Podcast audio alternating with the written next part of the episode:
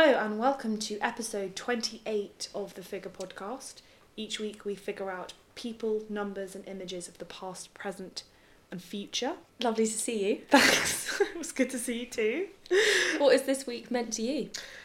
Um, well, this week uh, we saw the death of George H.W. Bush, uh, who is a former US president, and we saw all the former presidents come together for his funeral.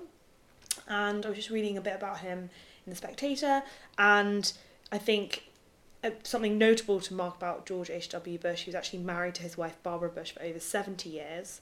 Whoa. Um, he served in the US Navy for many years during World War II. At the time that he enlisted, he was the youngest officer. I believe he enrolled like a week after his 18th birthday. Um, and he, he was involved in a very serious accident um, in, and crash. He was due to bomb, I think it was a Japanese radio tower. Um, and they and then they got caught in anti-aircraft fire, and it, his uh, plane caught fire. Um, and him and two of his other crew had to evacuate, and the other two guys' parachutes didn't open, and he was the only ones whose did open. And then he was like sailing on this like inflatable life raft for hours at sea, and then got rescued. So Wow. you know, and obviously, I didn't know that. and then he was also the director of the CIA and was vice president for eight years before his presidency, and obviously his son was also president. Mm. Um, so, and he was known as a moderate Republican. So he was Republican, but he was for abortion. He went against Nixon's economics, um, which were quite harsh and involved low What do you tax. mean by Nick- Nixon's economics? Nixon was um, president, um, and he was quite right wing.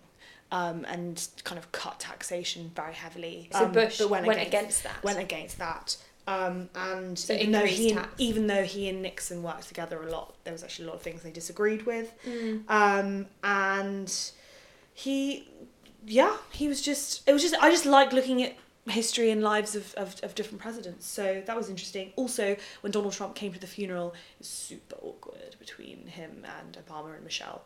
Look it up because it's quite entertaining. Um, I'll have to watch that one. Yes. I also went back to university in every sense of the word this weekend.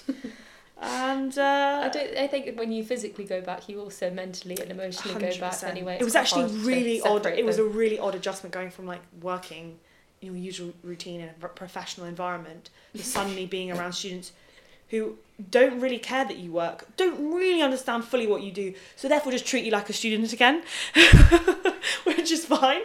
Um, so yeah, it was just it was Good it was- it was fun though. Yeah, it was good. Mm. What about you? This week has been a lot about thinking about looking after yourself at this time of the year because there is so much happening.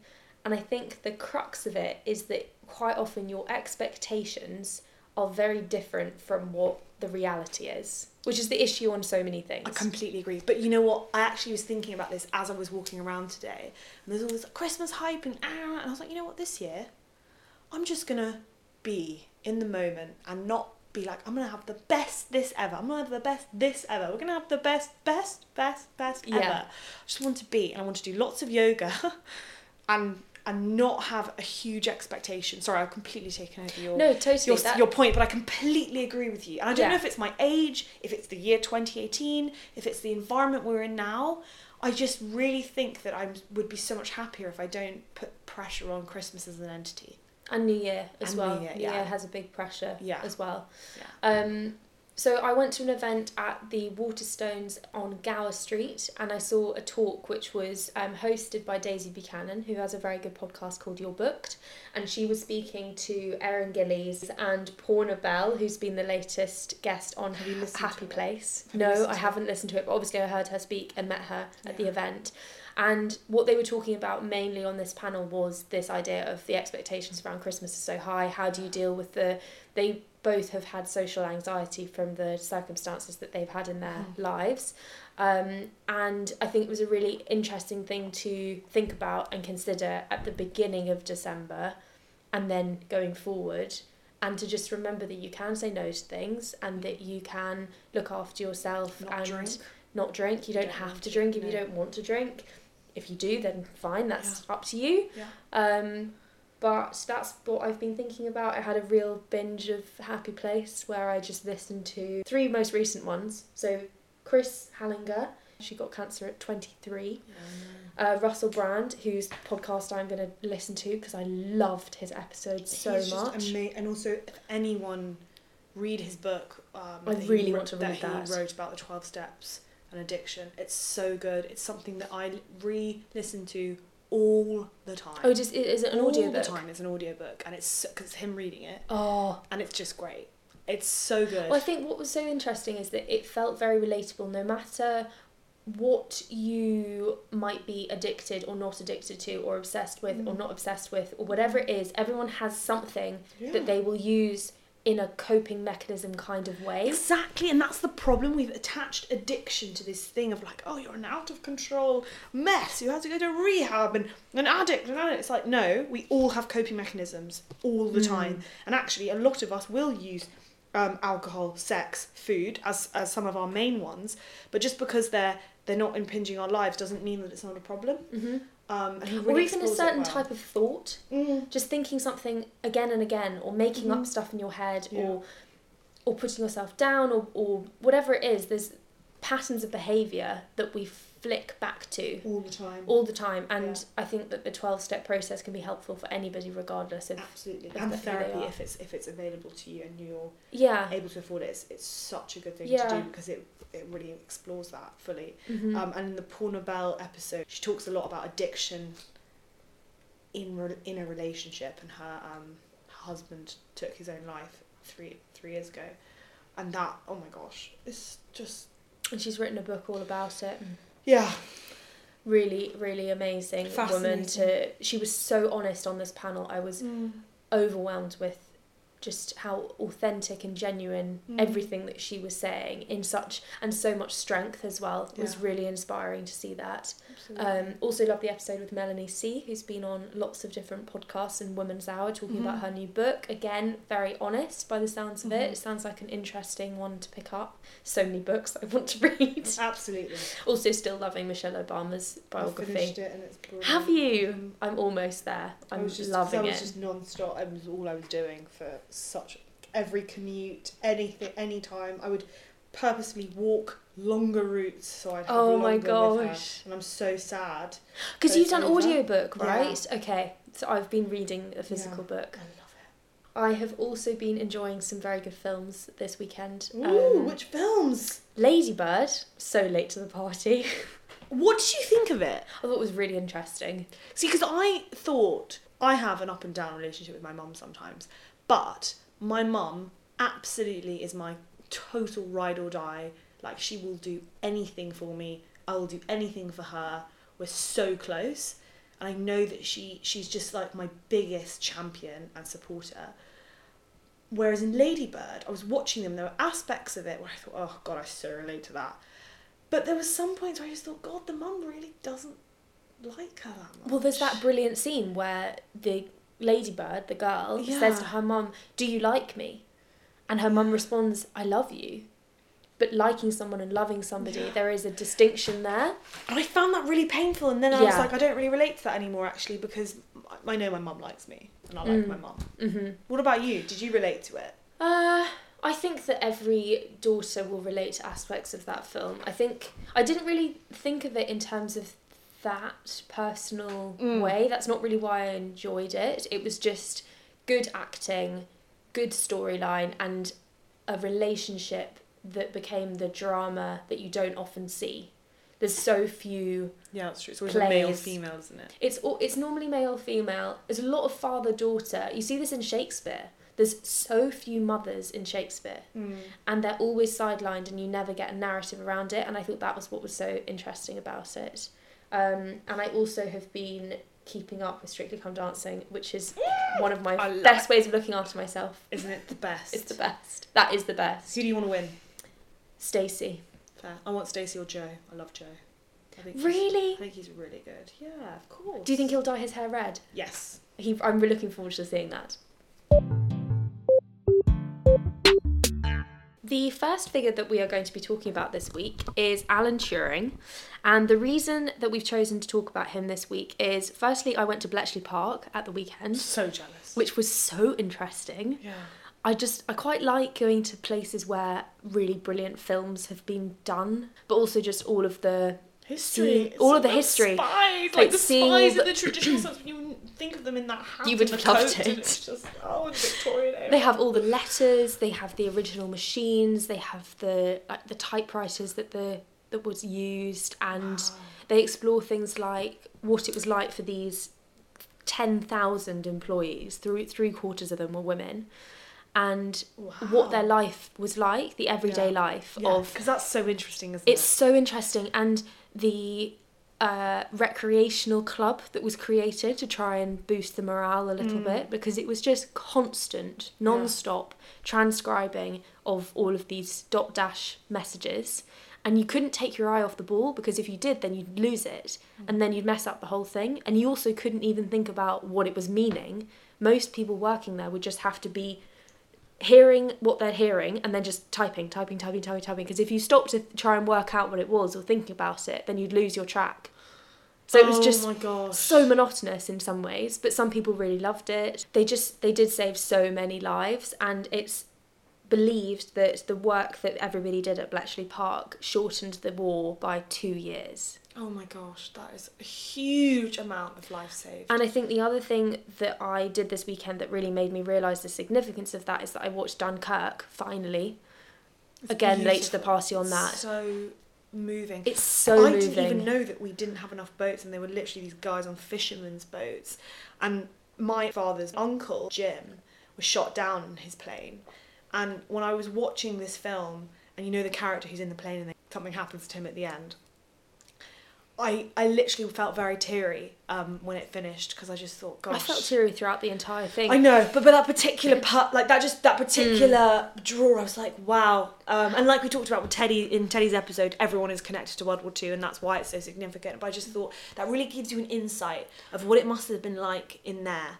It's like a sliver of the reality of what it was like that is so made. awful that Yeah. y it's just incomprehensible. Yeah. And even that film, which is extraordinary, that's still not Mm. bad enough. Yeah, Which is just what I find so hard to process. And Mm. I watched it in the afternoon, love watching films in the afternoon, but I'm really glad that I did because I think if I'd watched that just before I went to bed, it would have been so hard to it's just so hard to get your head around and it is a it's a very traumatic film to watch Mm. because it's so based on real life and it just hits home of what everybody went through. The the other interesting thing that I've liked doing on the back of this is looking at how accurate the imitation game is which is one of my favorite films is in comparison to how it actually was.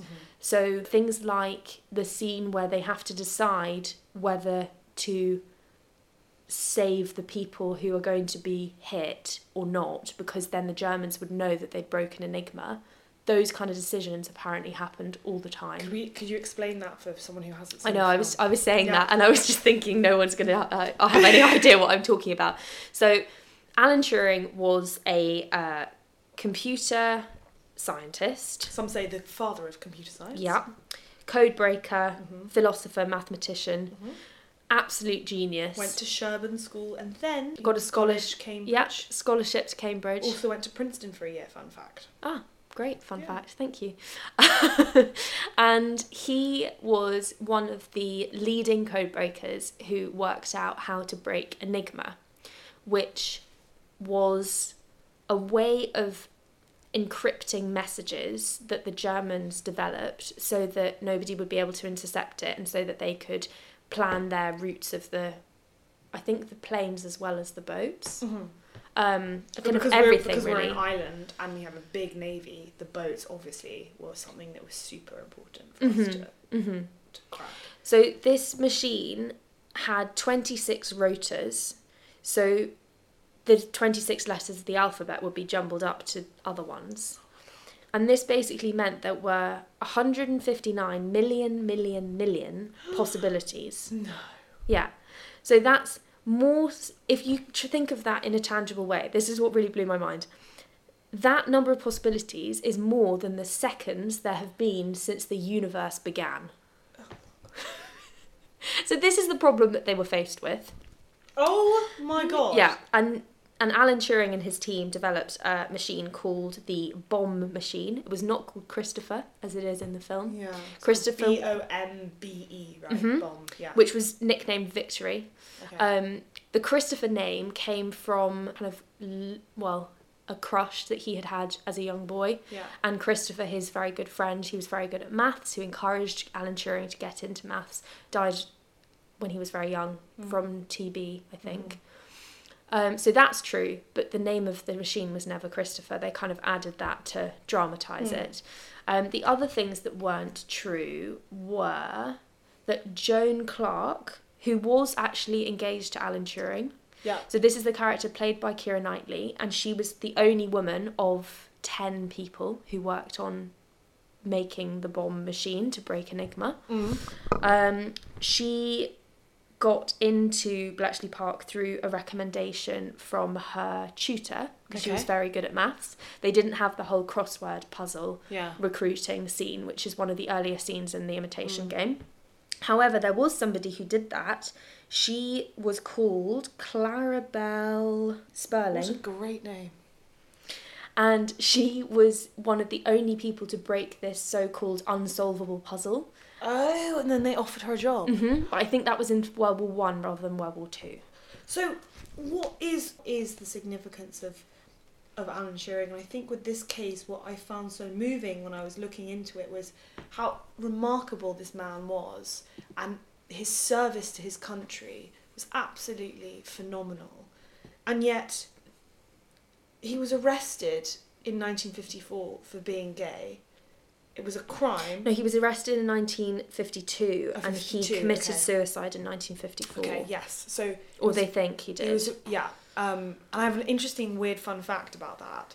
Um, so he was given the choice, I believe, between imprisonment or chemical castration, and he chose chemical castration and was undergoing that, in which he had to take a lot of estrogen, and And this was partly a decision in order to keep his work going. yeah, of course, because if you're in prison, Yeah. you can't. But the other interesting thing about his passion for computer science and machines was that when his friend Christopher died at such a Mm. young age, he wanted to know about the possibility of living on without a body and the idea of the soul surviving after death and the whole idea of machines having intelligence and the uh, this question can a machine think which we are still working on and is I still in the future today like seventy years later. yeah, that is all stemming partly back from this relationship or this love that he had for this young boy Christopher.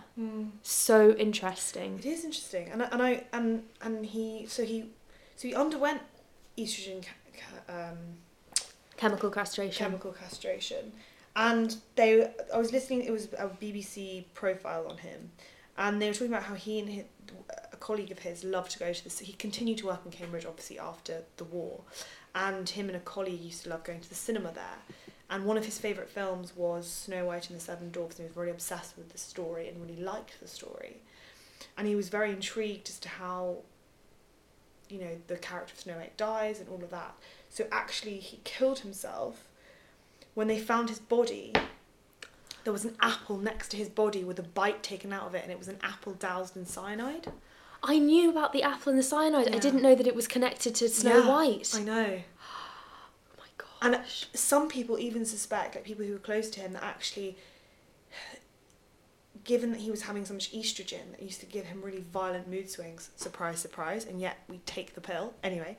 Um, he used to get really violent mood swings on this estrogen, and some people thought it might have just been as part of that. Mm. I personally think that you know when I first saw the film and first heard about him, I thought you know what, if you are going to be chemically castrated, I would also rather die Yeah. too.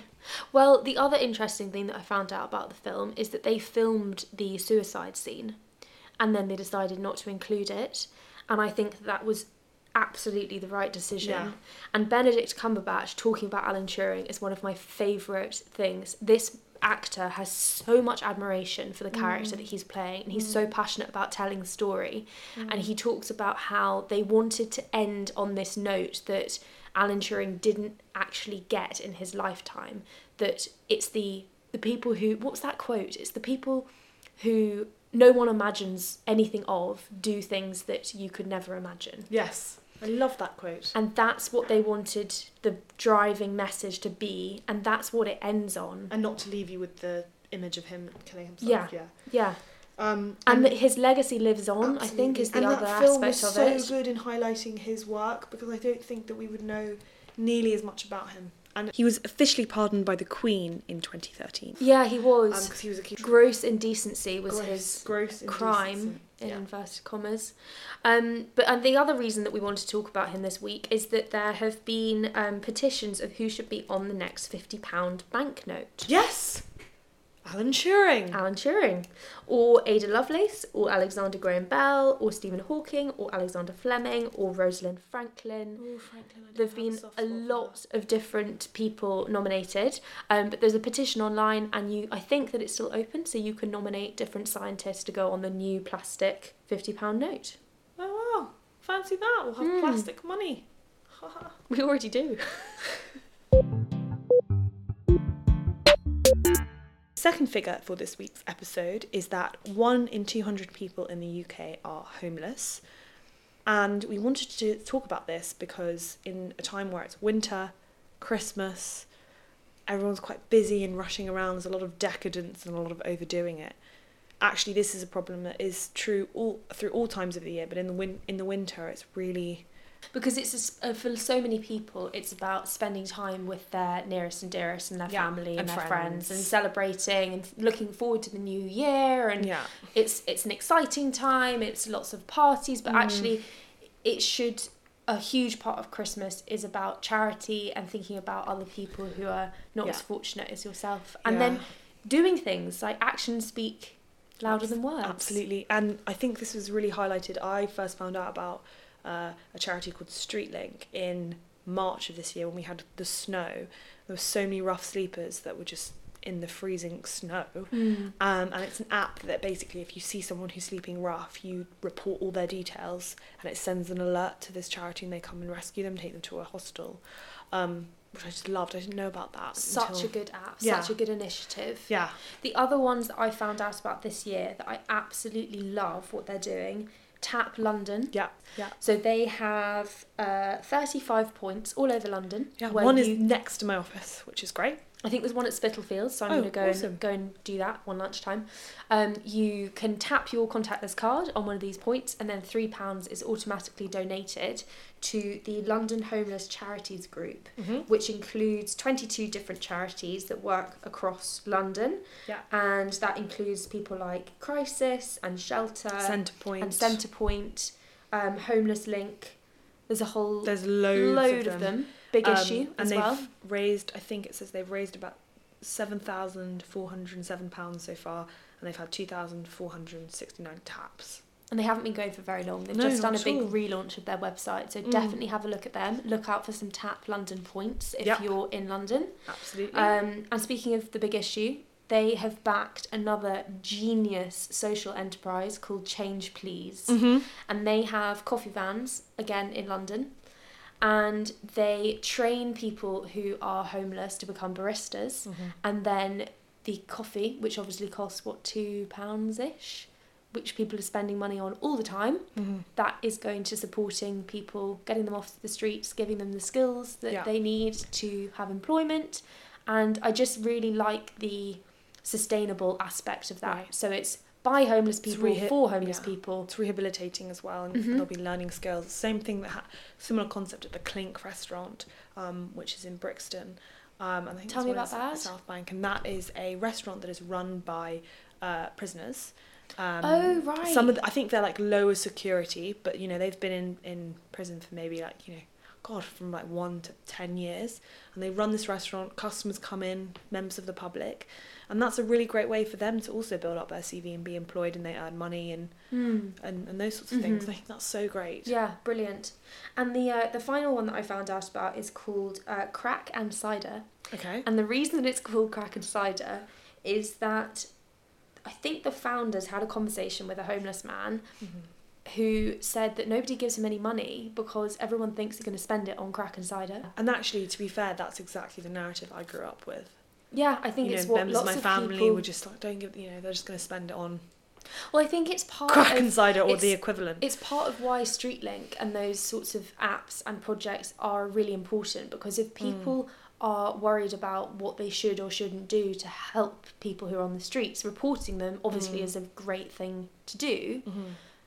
And then if they want to give them sandwich or Mm. soup or tea or whatever, you can do that. If you want to give them money, that's again, it's your choice. One stat that I was reading is that seven in ten people don't actually know what they should do when they see somebody who's homeless. And that 61 people feel angry or frustrated, but they don't think that they can do anything to help. I really relate to both of those Yeah, I do. because I feel so uncomfortable whenever I see somebody, especially if somebody comes into the tube and they walk up and down, and Mm. I just think the bravery of those people.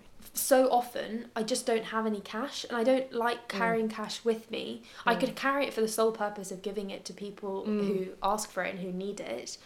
But that I think that TAP has found a modern solution to this cashless society issue. Definitely. And there'll just be more of them around now. Yeah. Because everyone has a card. Yeah, So- exactly. And I think also the issue of people thinking, well, maybe they are going to buy crack and cider, and I don't want to facilitate that. Definitely. So if you give it directly to the charities, they are providing food, Mm. shelter, warmth, blankets, Mm. jackets, everything that they need to survive. Yeah. And I think that obviously you've got charities now like Change Please, which are helping people learn the skills and the employment that is going to get them out of that cycle. And, um, the Pret Foundation is another example that are Mhm. really amazing at employing people who have been homeless or have been sleeping rough. They have so many employees that come through them and train in their academy.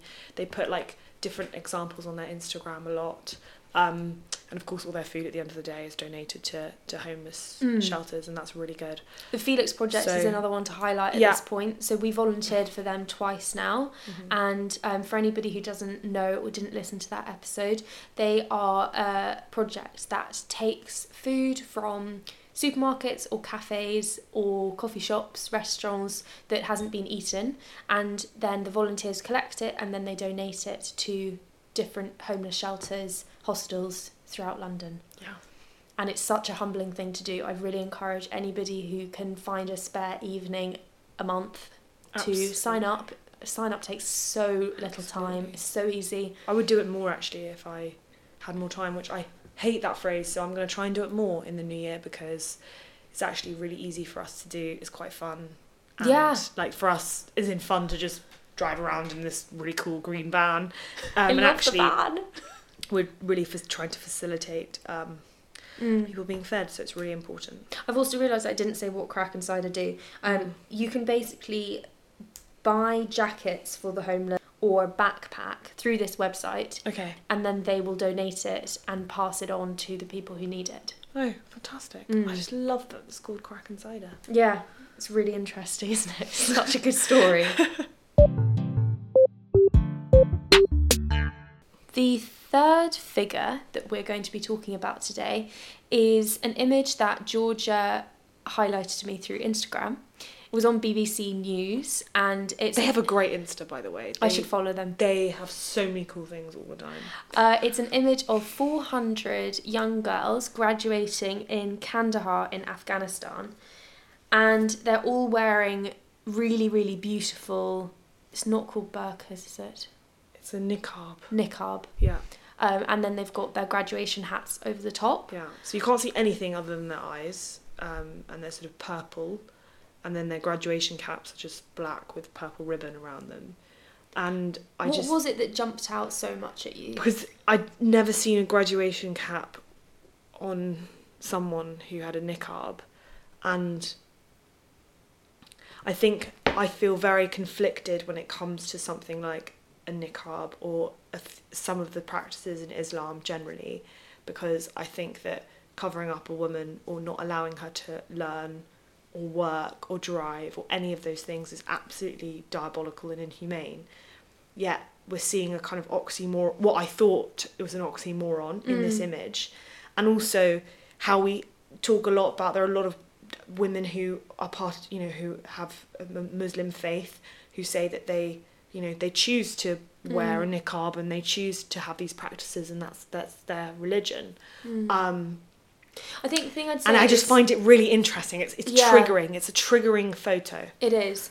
Uh, It was featured actually on The Guardian as one of the best photos of the day. Mm. And I think what I'd say is that it's not necessarily Islam which is part of this, the way that they're that women are treated in these countries, but it's the people who practice Islam and then it- it's kind the of same more- thing? well, I don't know because I was listening to Malala speak to Oprah Winfrey um, Mhm. earlier on Super Soul Conversations, Mm. and Oprah asked her about what she, how she feels as a Muslim woman, Mm. and Malala says that for her, Islam is the practice of kindness, being calm, and helping other people. Yeah. And I would say that same for Christianity. Yeah, I think that's the core. fundamentals of all religions. Yeah. But there are certain people who are more interested in the power than they are the faith. Right. And that's where we have the issues of so few women in Afghanistan who are given an education. Right. right. The illiteracy rate for women is 87%. Mm. However, we've got positive things, such as an increase from 200 or 400 girls graduating last year to 800 girls. So, this must be a huge majority of the number of girls who are graduating from anywhere in Afghanistan. Yeah.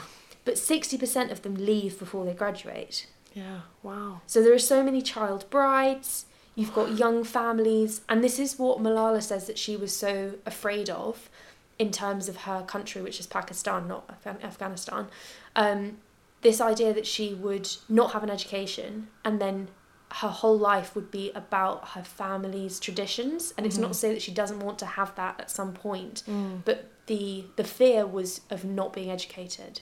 But surely, if that's a practice that's taking place in certain extreme parts of Islam, then as terms of a religion, then surely that's the sort of thing that needs to change, not necessarily. Like it's, it, it, I feel like the line is blurred between yeah, it is. It's really complicated the officials that are doing all of it, these people who have all the power, and then the religion itself, and they're conflated between the two. Mm. um, and it's I just I find it really I don't know I just don't know how to, what to think of it and I see like for example if I see a woman in the gym and she's working out and she has um, Nike make these uh, like burqa burqas where you work you can work out in them and I Mhm. just every time I see one I'm like yes good yes get really strong get really powerful love it I don't even know if she even thinks that about herself, and I'm just there like secretly cheering her on because I just feel so strongly that women should never have to feel like they need to cover up. Um, Yeah. but I don't know if I'm missing the point here, or if I'm even veering off topic. But that was No, again no, one I of the reasons it was triggering for me. It's such a difficult thing to try and come to terms with of different conflicting views Yeah. that you might have Yeah. about women that Yeah. they should be able to make their own choices and many women say that that is their choice to wear this Right, but is it, But or are they think, is it- is or it- have they been conditioned to think exactly that? is it internalized misogyny in the same Yes. way that um, this is sounds like a really weird comparison No, but I make. know what you're about to say. But yes, shaving your legs yeah, yeah, yeah, yeah, or anything like that. Um, Yeah. And I, I'm not trying to belittle a religious tradition, but I'm just saying that that could be something that is seen as normal. Could say, oh, sex before marriage. Okay, I complete that. That aligns with everything the Bible teaches us. Or homosexuality is wrong. Again, that aligns with everything the Bible says, and I just want to follow Christianity and my Christian values. So therefore, I'm going to do these things. Actually, It's no. really yeah. It's hard. To, it's hard to unpick what you think is Mm. normal or right when you've n- haven't known ever different. Yeah, definitely. Exactly what I. Yeah, Yeah. and that's why I think this image is particularly Yeah. Because there's startling. and this is a pop culture representation. Sex and the City when they go to Mm. Abu Dhabi Mhm. and they've got the scene where the girl is eating chips and she's lifting up her veil every single time she's taking a bite. And they're all just mesmerized. They're just all thinking, what is this? Yeah. Because they talk about in that film how it looks as though you're trying to take women's voices away. Yeah. And that plays out in so many other ways that women are treated by Yeah. people in their society. And then they have that scene when they go into that club, and then you have all the women, the belly dancers, and you're like, there's a loophole there. Yeah. And actually, that is so true of all extremist, of- and I can say this hand on heart, all extreme systems. There's always going to be people who corrupt that or there are Mm. loopholes or Mm. you know like the handmaid's tale they have this whole underground like society where women are able to be i don't know topless or whatever and uh, be seductive and all of this stuff and it's Mm. like okay well that's just But then you also you also it? have the scene where they are all beautifully dressed in couture. It's, it's something that I hadn't ever seen or considered before I saw that film, Yeah. basically. And in that moment, it feels very empowering yeah that it's this secret, mm. private aspect of them, the way Mhm. that they express themselves, and it only is for their closest family and friends. Mm. Um, it's just it's a very difficult thing to come to any resolution on for me. Yeah, me too. And actually, when I was growing up, I just accepted it as normal. I remember my mum explaining it to me, and now I just think, and I don't know if my view would change again, but I just think, oh, just so, I just so can't. Mm. It's something that I would really like to talk to people more about, Yeah. but I feel that it's such a taboo Yeah. that I don't ever know how to bring up that. Well, there's a great there's a great TED talk about it, um, and the speaker talks about actually the section of the Quran that talks about women covering up, and she said it's literally like a sentence or two, and the reason that they were meant to cover up is in ancient Arabia, I suppose. Uh, women going out of the city water to get water at night, if they didn't cover their whole body, then they were prone to rape, and it was literally just to protect them. hmm And and But then, you this think, is used as, as an uh, excuse. it's people people will Sorry, say, well, so the men why are we can't. now in the 21st century where we have, you know, we don't live inside Yeah. necessarily a castle that then women are covered up all the time? Like, But people will say, well, the men are, you know, they are so lustful of certain women. This is like Mm. such a huge generalization that I've heard Mm. thrown around as a pro Yeah. covering up. I know, and I just think yeah, that's that's not that's not what it's about. No, you can't just I know, and- react and, and, to I, people's attitudes because they're absolutely, by taking away your own freedom of expression. absolutely. And I, I, I was talking to a colleague about this last week, and he just couldn't understand people's argument for being covered up or not drinking too we were talking about you know women going out and wearing revealing clothing and drinking too much and basically not having control of like themselves or whatever. He was like i just can't understand why people would conflate a woman who is we- wearing too little clothing and maybe too you know very very drunk and how that somehow makes it uh, okay like in any way for her to be taken advantage of. There's literally no correlation between the two. There's li- there's literally no way that you could even equate that. And i was like oh my god i've never heard someone put it so simply. Yeah. and i think it's the same in the sense that sorry men can be as lustful as they want. They need to just Yeah. I get think it's control of themselves like that's not a good example Yeah. that's not a good excuse at all It's because I wish that anywhere in the world you could walk around in anything, I and this know. Applies to people who are trans or Yeah. homosexual or Yeah. heterosexual or female or male or whatever it is. absolutely You can wear whatever you want, no one should be able to touch you and no one should be able to No. touch you. That's what I wish would exist throughout the entire world, absolutely but it's just so so so far from that. Mm. Much for listening to this week's episode of the Figure Podcast. And thank you to everyone who I've met in the last week who has personally expressed how much they are enjoying it. It honestly is so lovely to hear.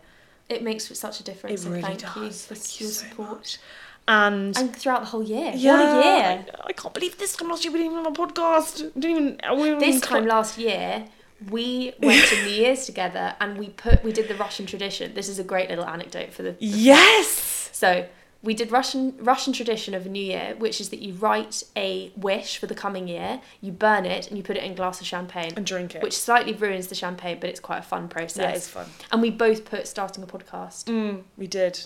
Oh, thank God. and here we Um, are. And here we are. So, as usual, you can contact us at thefigurepodcast at gmail.com. And you can also find us on Instagram and Twitter at figurepodcast. I've been very lax on my Instagramming, and Charlotte has just been amazing and taken. Um, taken the baton for me, but I will be back um, and on it, so you can check out anything that we're talking about, and also just post the things we're interested in Send us a during the week. question, send us a comment. Until next week. Bye bye.